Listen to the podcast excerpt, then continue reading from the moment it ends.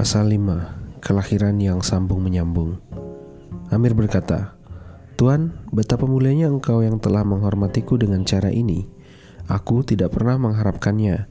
Tidak pernah terlintas dalam benakku bahwa diriku layak menerima penghormatan ini. Seharusnya aku bernaung siang dan malam Dan kedua tanganku terikat dalam barisan kelompok pelayan dan muridmu. Aku bahkan tidak layak begitu. Tidak layak menjadi pelayan yang berbaris bersama muridmu. Betapa mulianya semua ini. Maulana Rumi berkata, "Ini semua karena kamu punya semangat yang tinggi. Ketika kamu memegang jabatan yang tinggi dan juga agung, sehingga kamu disibukkan dengan pekerjaan-pekerjaan yang penting dan mulia, maka kamu akan menganggap dirimu mampu menangani semua pekerjaan itu karena tingginya semangatmu." Di samping itu, juga kamu tidak akan pernah merasa puas dengan prestasi yang sudah kamu raih, karena kamu merasa ada banyak hal yang masih perlu dilakukan. Walaupun hatiku ingin selalu membantumu, aku juga ingin memberikan sebuah penghargaan dalam sebuah bentuk pada kalian. Hal ini karena aksiden atau tampakan atau bentuk luar juga memiliki urgensi yang besar.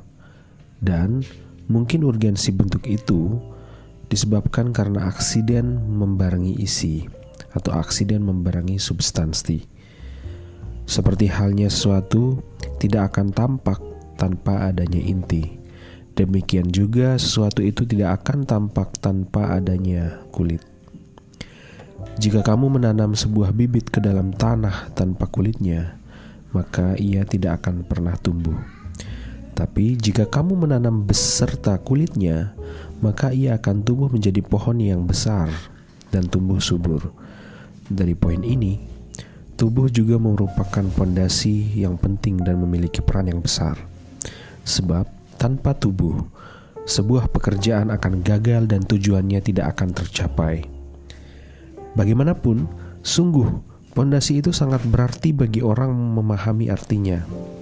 Ucapan dua rakaat sholat itu lebih baik dari dunia seisinya tidak selalu cocok untuk semua orang. Perkataan itu hanya cocok untuk orang yang merasa bahwa ia akan merasa kehilangan jika ia tidak sholat dua rakaat. Dan kehilangan itu berarti ia telah kehilangan sesuatu yang lebih berharga dari dunia seisinya. Dengan kata lain, harus ada syarat orang itu menganggap dua rakaat itu sangat berharga. Kehilangan dua rakaat sholat lebih sulit baginya daripada kehilangan kerajaan dunia yang dua rakaat sholat berada di dalamnya. Itu hanya berlaku untuk orang yang merasa itu penting. Seorang darwis menghadap salah seorang raja. Sang raja berkata kepadanya, "Wahai sang zahid, orang yang zuhud, tidak kamu memandang sesuatu secara terbalik dari yang sesungguhnya." Jawab Darwis. Dunia ini, akhirat, dan semua isi kerajaanmu adalah milikku.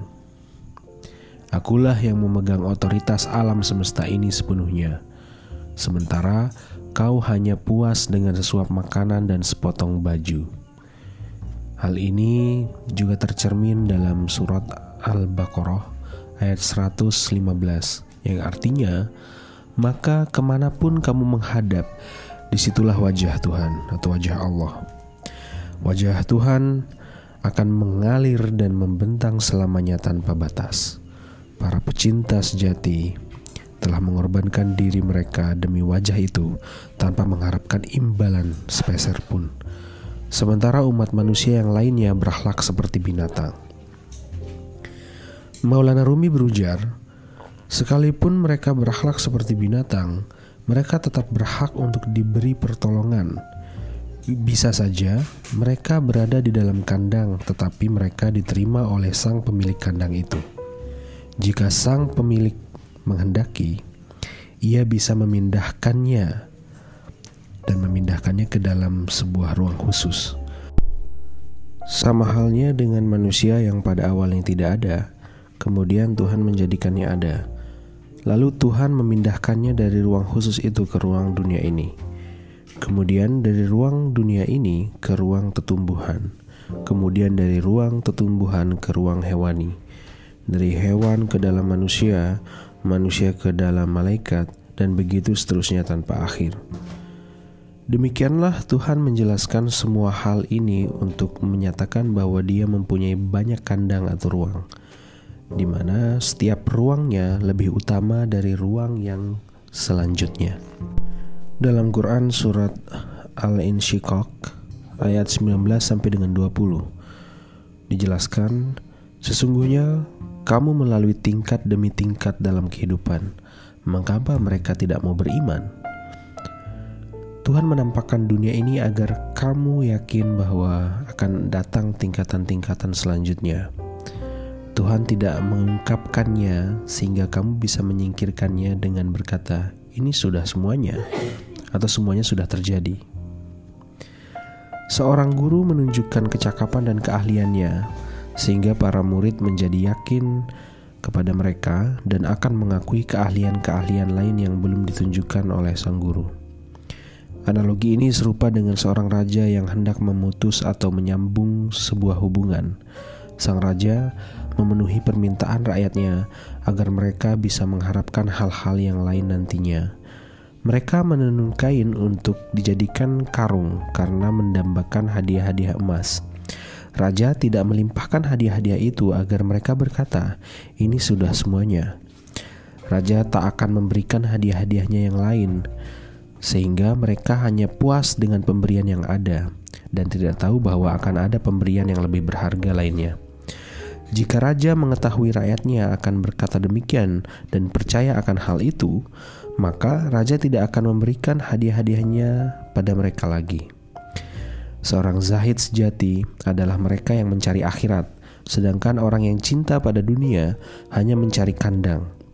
Sementara orang-orang pilihan Tuhan dan para arif tidak melihat akhirat dan juga kandang, atau tidak melihat dunia dan tidak melihat akhirat. Pandangan mereka tertuju hanya pada sesuatu yang terjadi di awal. Mereka mengetahui permulaan setiap sesuatu. Seperti seorang ahli yang menanam gandum, ia tahu yang akan tumbuh adalah gandum karena ia melihat hasil akhirnya sejak permulaan. Begitu juga seseorang yang menanam jelai padi-padian uh, atau beras serta tanaman-tanaman lainnya. Ketika seseorang melihat permulaan, pandangannya tidak tertuju pada akhir.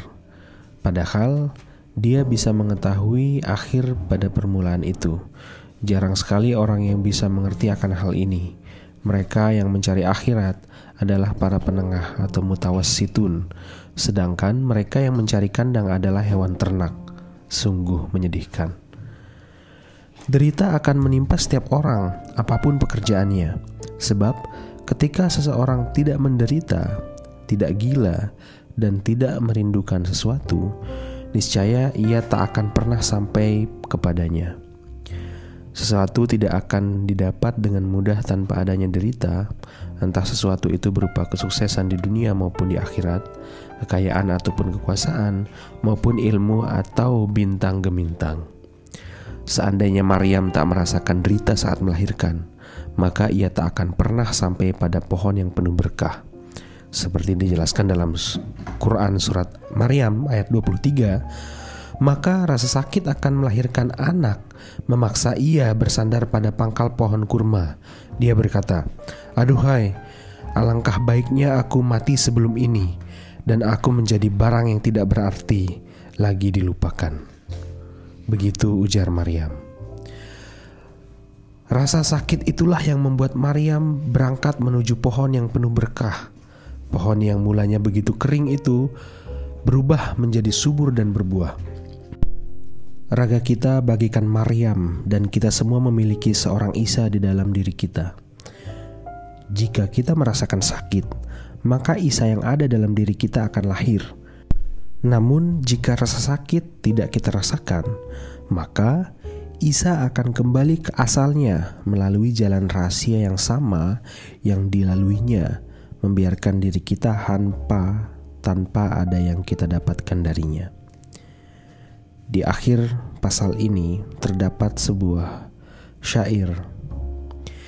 Jika ruhaniahmu kelaparan, sementara raga luarmu kekenyangan, setan makan dengan rakus sampai muntah. Sementara seorang raja bahkan tak memiliki sepotong roti. Sekarang berobatlah, karena Isamu sedang berada di bumi. Ketika Isa telah kembali ke langit, maka semua harapan akan sirna.